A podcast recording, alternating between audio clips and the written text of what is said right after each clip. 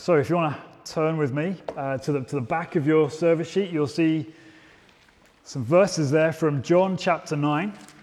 Uh, if you're new with us, again, just like to welcome you here. Um, this is the first Sunday in November, and as we've been doing for a few months now, the first Sunday of the month is Food Sunday. So we actually gather together an hour early. At half past four, we have some food. Uh, we just enjoy each other's company. So if you uh, are new with us, we'd love you to come back next, whatever date that is, the first Sunday in December. We'll do Food Sunday again, and a uh, great opportunity for you to come and get some free food, um, which is always a bonus, and just get to know us a little better. Anyway, uh, for Food Sunday, we've been, we've been taking time out of our main series that we've been working through as a church, and we've been going through uh, the Gospel of John, the, the fourth book in the New Testament. Talks about Jesus a lot, and we've been looking at various people's encounters with Jesus. And so today is no different. We're going to look at a very interesting encounter and ask what it means for us. So let's read together um, those verses on the back of your sheet. As he, that is Jesus, passed by, he saw a man blind from birth. And his disciples asked him, Rabbi, who sinned, this man or his parents, that he was born blind? Jesus answered, It was not that this man sinned or his parents, but that the works of God might be displayed in him. We must work the works of him who sent me while it is day. Night is coming, when no one can work. As long as I am in the world, I am the light of the world. Having said these things, he spat on the ground and made mud with the saliva. Then he anointed the man's eyes with the mud and said to him, Go, wash in the pool of Siloam, which means sent. So he went and washed and came back seeing.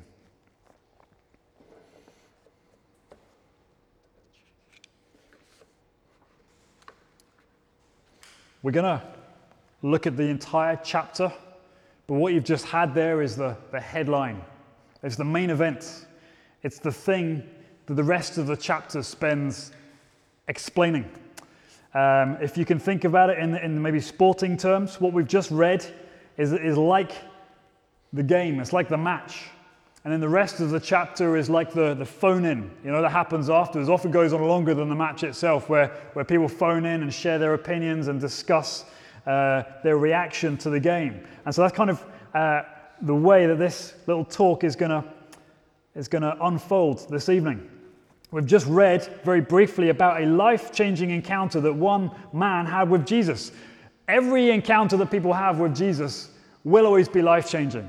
If you think you know Jesus and he hasn't changed your life, then the chances are you haven't encountered him truly. You maybe have heard about him and, and think you know about him, but unless he's transformed your life, you haven't had an encounter with Jesus. And so we, we read that this man who had this encounter was a blind man. He was actually blind not by an accident or some disease, he was actually blind from birth. Never seen a thing in his life. And as such, many people in that contemporary society considered him to be somehow cursed or unfortunate, or he must have done something to deserve it. And you can see when, when he, Jesus and his disciples walked past this man, his disciples asked, Who sinned, Rabbi? That is Jesus, this man or his parents, that he was born blind? That was their general understanding of, of, of disease and disability in that particular society. But Jesus said, in verse 3, neither. This man isn't blind because of something bad he's done or something bad that his parents have done in a, or in a previous life or whatever. This man is blind in this situation so that the works of God might be displayed in him. What he's saying is, I'm going to do something amazing and I'm going to show you what I'm talking about. And so it says in verse 6 Jesus, having said these things, spat on the ground made mud with the saliva, and he anointed the man's eyes with the mud. And when he'd done that, he said, Go, wash yourself in this pool of Siloam. And the man obeyed, he did what he was told, and it says he came back seeing. Jesus, in this encounter, brought light to the darkness. He brought life from the dust. Before we think about what that means, do you notice for a moment the, the tenderness that Jesus uses to treat this man, the care and the concern that he, he uses. He doesn't con- consider this, this blind man as some sort of worthless sinner. He doesn't consider him to be someone that you treat with revulsion or you just walk past. No, Jesus saw this man and he treated him with dignity and love. How do we know this? Because as, as we see in other parts of the Bible, Jesus could have simply uttered a word and the man would have been healed. But in this case, he performed an act. He made mud from the dust. Most scholars think the reason he did this was so that the blind man, who had never seen a thing in his life, could feel Jesus working in him. He could feel the mud being applied to his eyes. He could experience the encounter with Jesus, the healing of Jesus, the power of Jesus. Jesus treated him with such tenderness and care. And it says he obeyed Jesus when he was told to go and bathe. He trusted Jesus and he came back restored. There was life in those dead eyes. We're going to come back to that man a little later on. But uh, the rest of this chapter then sort of revolves around this central story, if you like. And what we're going to see as we go through, and I'm going to read you bits, I know you don't have it on your sheet, I'm going to read you bits, um, is three reasons why people reject Christianity. Three reasons people reject Christianity. Because you have this amazing act, this amazing miracle, and yet such a varied response to what Jesus has done. Three reasons why people reject Christianity. The first one, number one, is skepticism. I'll tell you them all actually up front. Skepticism, number two, self righteousness, and number three, fear or scared. Skepticism, self righteousness, or scared. So, first reason that we see people rejecting Jesus, no matter what he does, what he says, is because they're skeptical. Let me read to you verses 8 and 9. You haven't got them on your sheet, but it says this The neighbors and those who had seen him before, that is the blind man, uh, were saying, Is this not the man that used to sit and beg? Some said, It is he. Others said, No. But he is just like him. But the man himself kept saying, No, I am that man. See, the first group of people that respond to this miracle are a bunch of skeptics neighbors, people who sort of saw him before, associates, contacts, if you like. And their response is not, oh my goodness, amazing, look at this amazing miracle. This, this blind guy can now see. Light has come from his dark eyes. No. Some of them doubted. I, no, no, no, I don't think that was the guy. He, he looks like him, but there's no way this man can now see. Surely not. I, I think it's a case of mistaken identity. Don't you? These are the kind of excuses that the neighbors and those who've seen him before came up with. I'm sure there must be a logical explanation as to why this man looks like the guy who used to be blind. This group of people, this group of skeptics, could not accept the obvious facts this man who used to be blind can now see. They just could not believe. They were presented with the facts, they were presented with the data, but they couldn't accept it was true. And in fact, history, particularly church history, is littered with various examples of people who attempt to explain away the central truths of the Christian faith, the central truth claims of Christianity.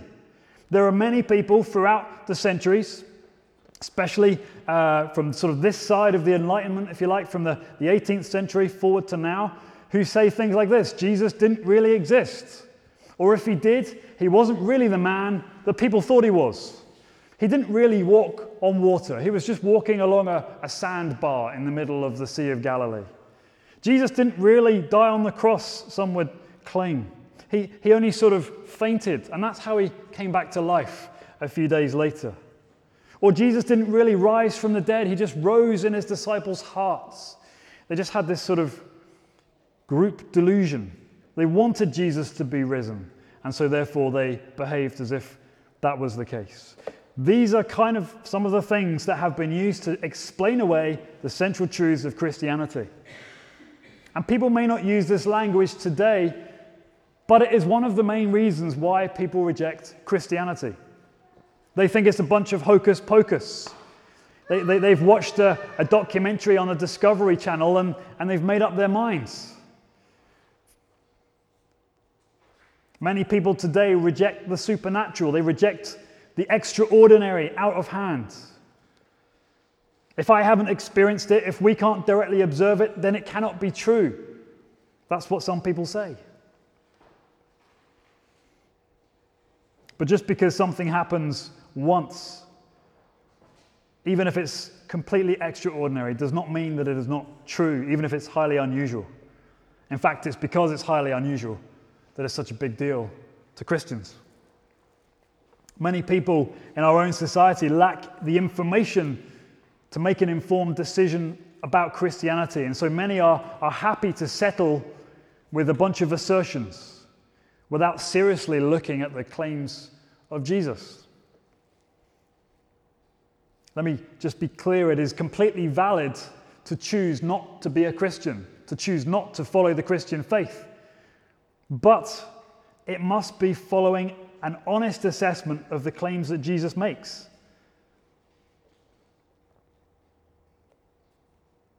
I wonder if you come from a skeptical position, that you hear all these truth claims being spoken about and confessed by Christians, and yet you just can't believe that they're true.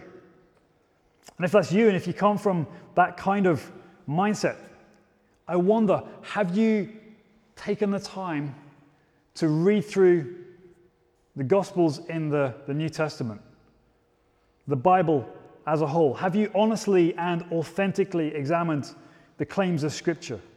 If that's you, have you, have you sat down with a, a Christian friend and, and sincerely asked them questions about their faith?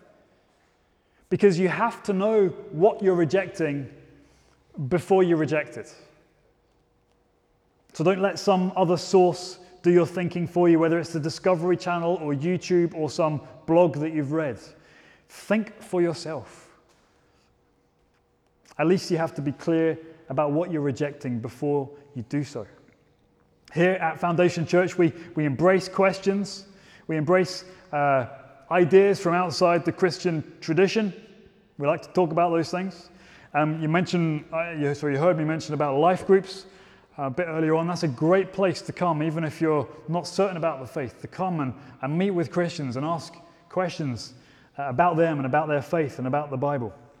We also uh, read the Bible together in community. We read uh, the community Bible reading journal, the same chapter, the same passage every day, and sort of talk uh, and dialogue about that. So, there, what I'm saying is there's plenty of opportunity. If you're a, skeptic, if you're a seeker, and you want to learn more about the Christian faith, um, then this is the place for you to come and learn and ask questions. Three reasons why people reject Christianity. Number one, the skeptic. They couldn't believe it was true.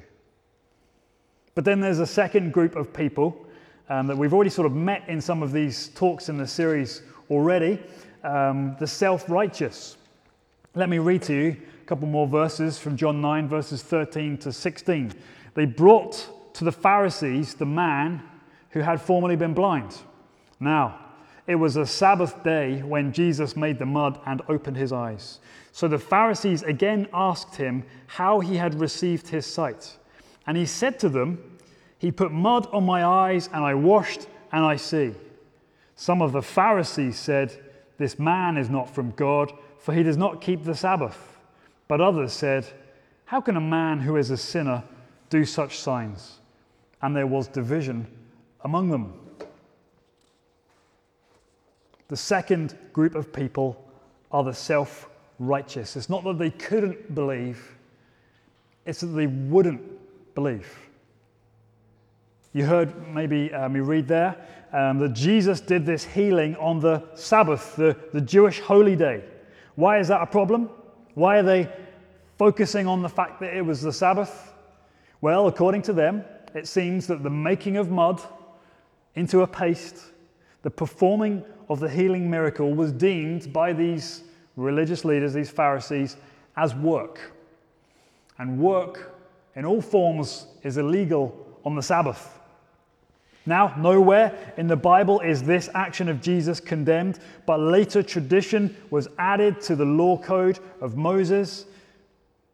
And so, this group of Pharisees saw that what Jesus did was a contradiction, was a breaking of the law.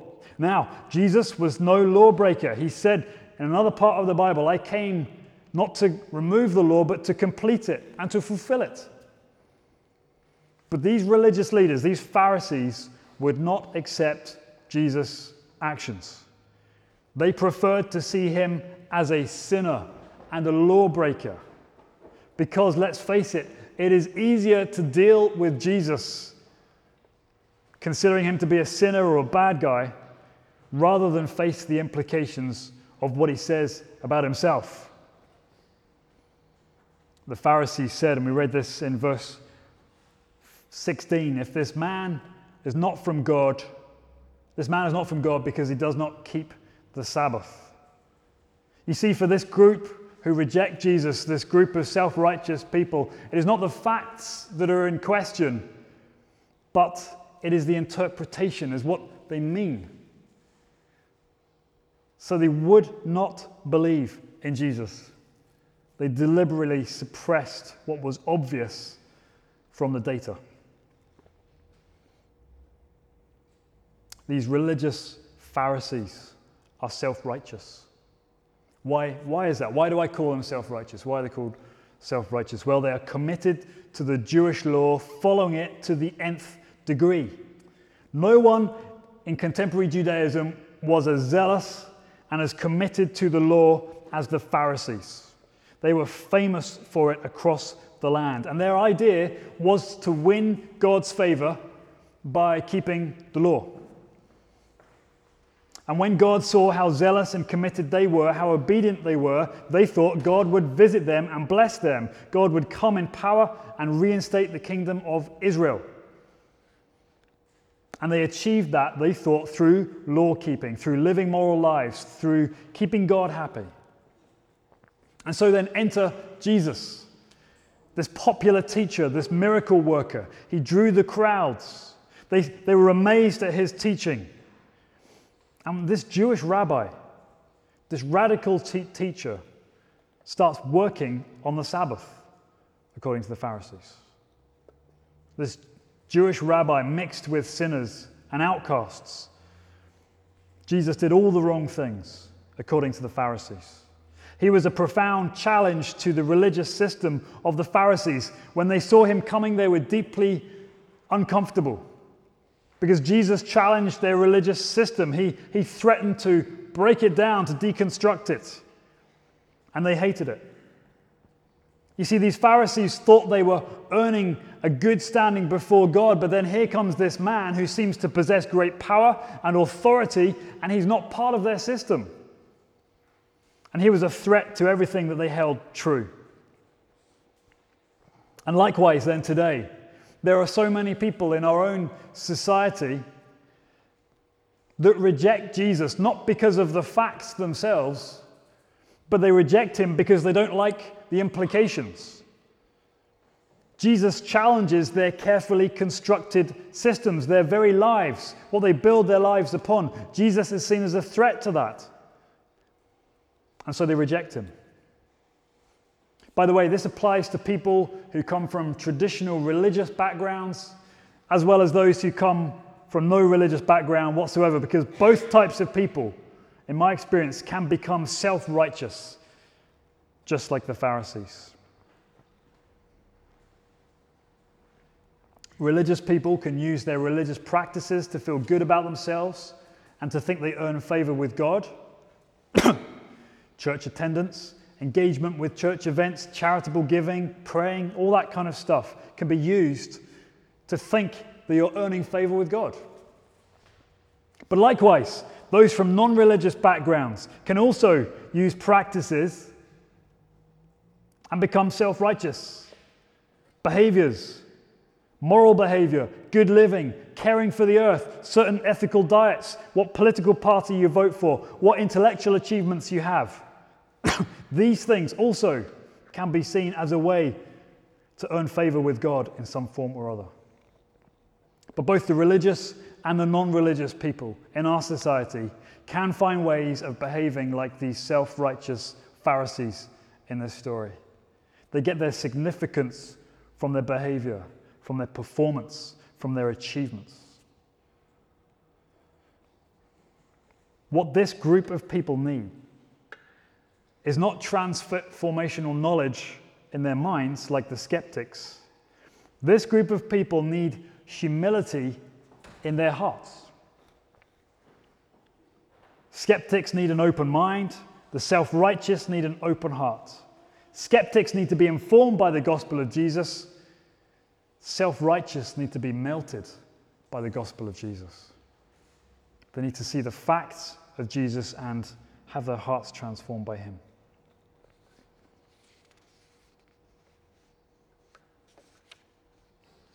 So we've seen the skeptics, we've seen the self righteous, and the third and final reason, it's much shorter, the people reject Jesus is because they're scared. And we see this in the man's parents, verses 20 to 23. they bring the guy's parents into this group of Pharisees, and his parents um, said, Yes, he's our son. He was born blind, verse 21, but how he sees now, we do not know nor do we know who opened his eyes. Ask him himself. He is of age. His parents said these things, it says here, because they feared the Jews, for the Jews had already agreed that if anyone should confess Jesus to be the Christ, he was to be put out of the synagogue. Therefore, his parents said, He is of age, ask him. Skeptics couldn't believe in Jesus. The self righteous wouldn't believe in Jesus. And those who are scared shouldn't believe in Jesus as far as they would see it. It is not that they disagreed with the facts, they agreed with their son, this man had been healed. It's not that they disagreed with their interpretation. They knew that he'd been healed by a special man, a prophet, a man of God, something like that. But what they feared was going public. It says that they were afraid of being put out of the synagogue. That's why they kept their mouths shut about the true identity of Jesus. Maybe you think to yourself, that's not such a big deal getting put out of the synagogue, like getting put out of a church. You just carry on your life, no bother at all. But in that original uh, ancient society, so much was tied in with religion and your attendance at the synagogue. If you were thrown out of the synagogue, effectively you'd be seen by everybody within your community as an outsider. You're effectively declared as a non Jew. You're effectively being told, You're not one of us. His parents were afraid of losing their status, they were afraid of losing face. They were afraid that if they were honest about Jesus to the world, that their reputation would become tarnished. They may lose family, they may lose friends, they may lose their social circles, their in- income may be threatened. And according to his parents, all of this was a price too high to pay. It was just too risky. The loss of influence was deemed too great, and so they kept quiet. According to them, they shouldn't believe. And so, this is the third reason people today reject Christianity. It's fear.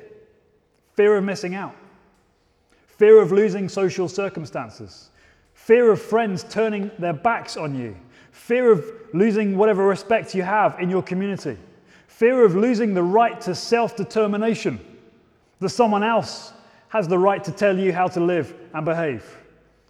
Fear that you might lose your reputation, whatever that may be. All these fears prevent people from coming to Christ. Following Jesus is no walk in the park.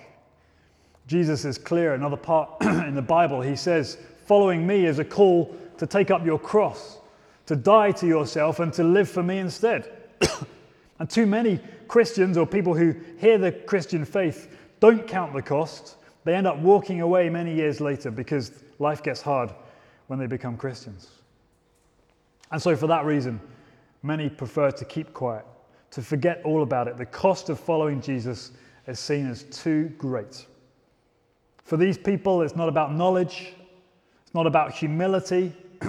what they need is courage. They need to see that what you gain in Jesus far outweighs what you consider to be loss.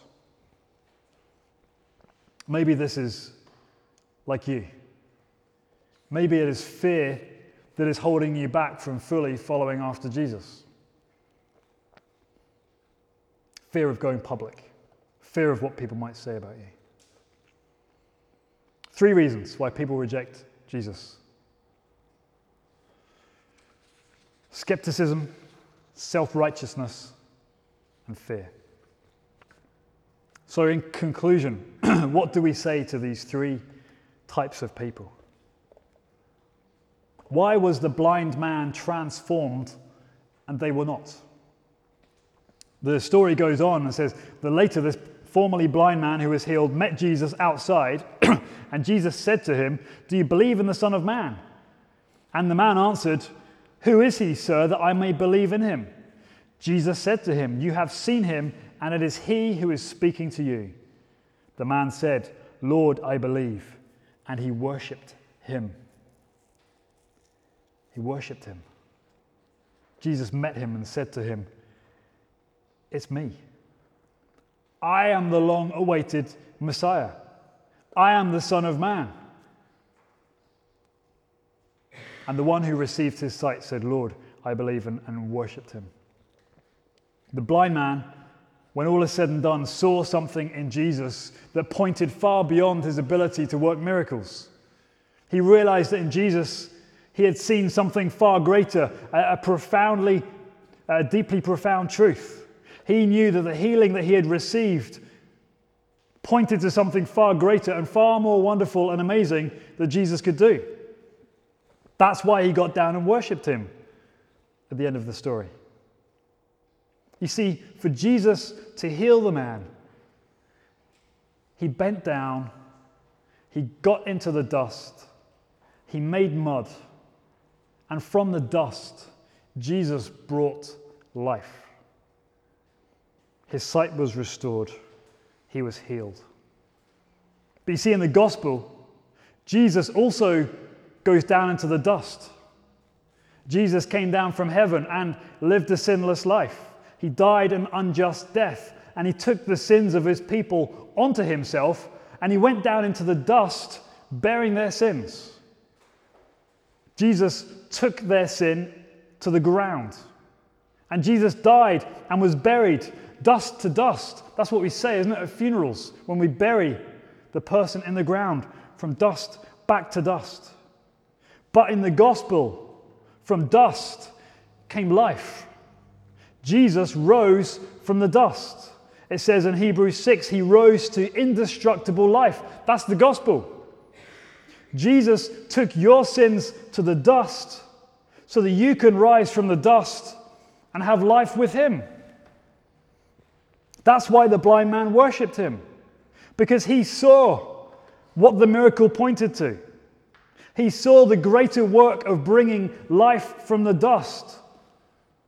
And Jesus still does it today. Jesus is still in the busyness of business of bringing life from the dust.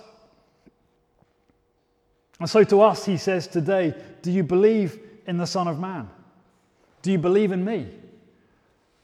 Do you see what I did for you? Do you see what it means for you? You see, when we, are, when we see what Jesus has done for us, we will start to understand and accept the facts as the Bible teaches them. When we see what Jesus has done for us, it releases us from self righteousness. Because we think if Jesus was willing to go into the dust for me, then I'm going to cling to him with all my life.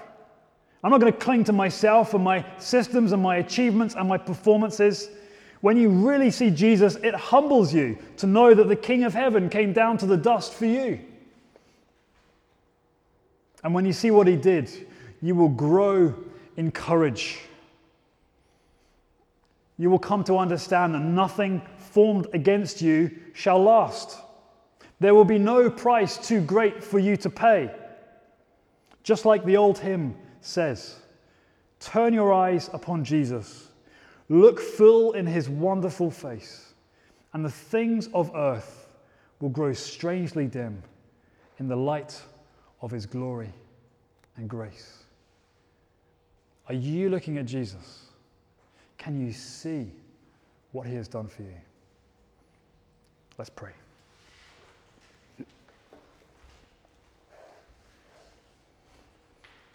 Father God, we thank you for the gospel that shows us that Jesus goes to the dust to bring us life. And as we look to him, may you give us knowledge of the good news that we might take it deep into our minds. As we look to him, will you give us humility when we see what he's done for us? As we look to him, will you give us courage to go public with our faith. For those of us who know you already, Lord Jesus, give us help to live these things out more strongly every day of our lives by the power of your Holy Spirit. For it's in your name that we pray, Lord Jesus, and for your glory. Amen.